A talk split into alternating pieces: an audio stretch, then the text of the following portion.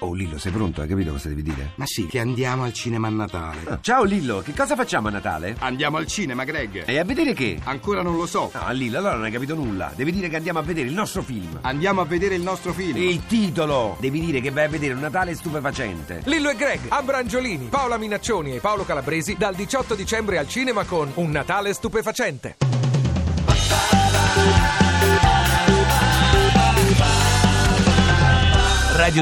radio2pod.rai.it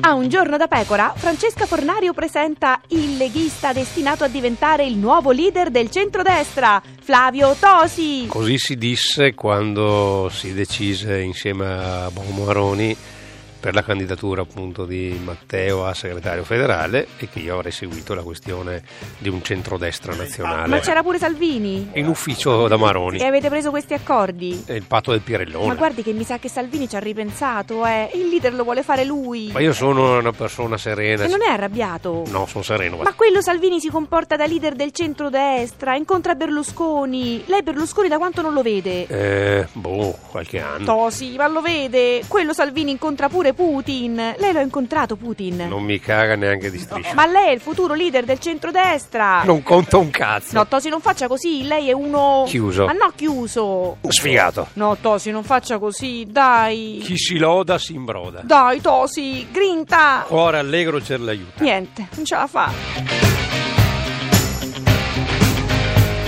Ti piace Radio 2? Seguici su Twitter e Facebook.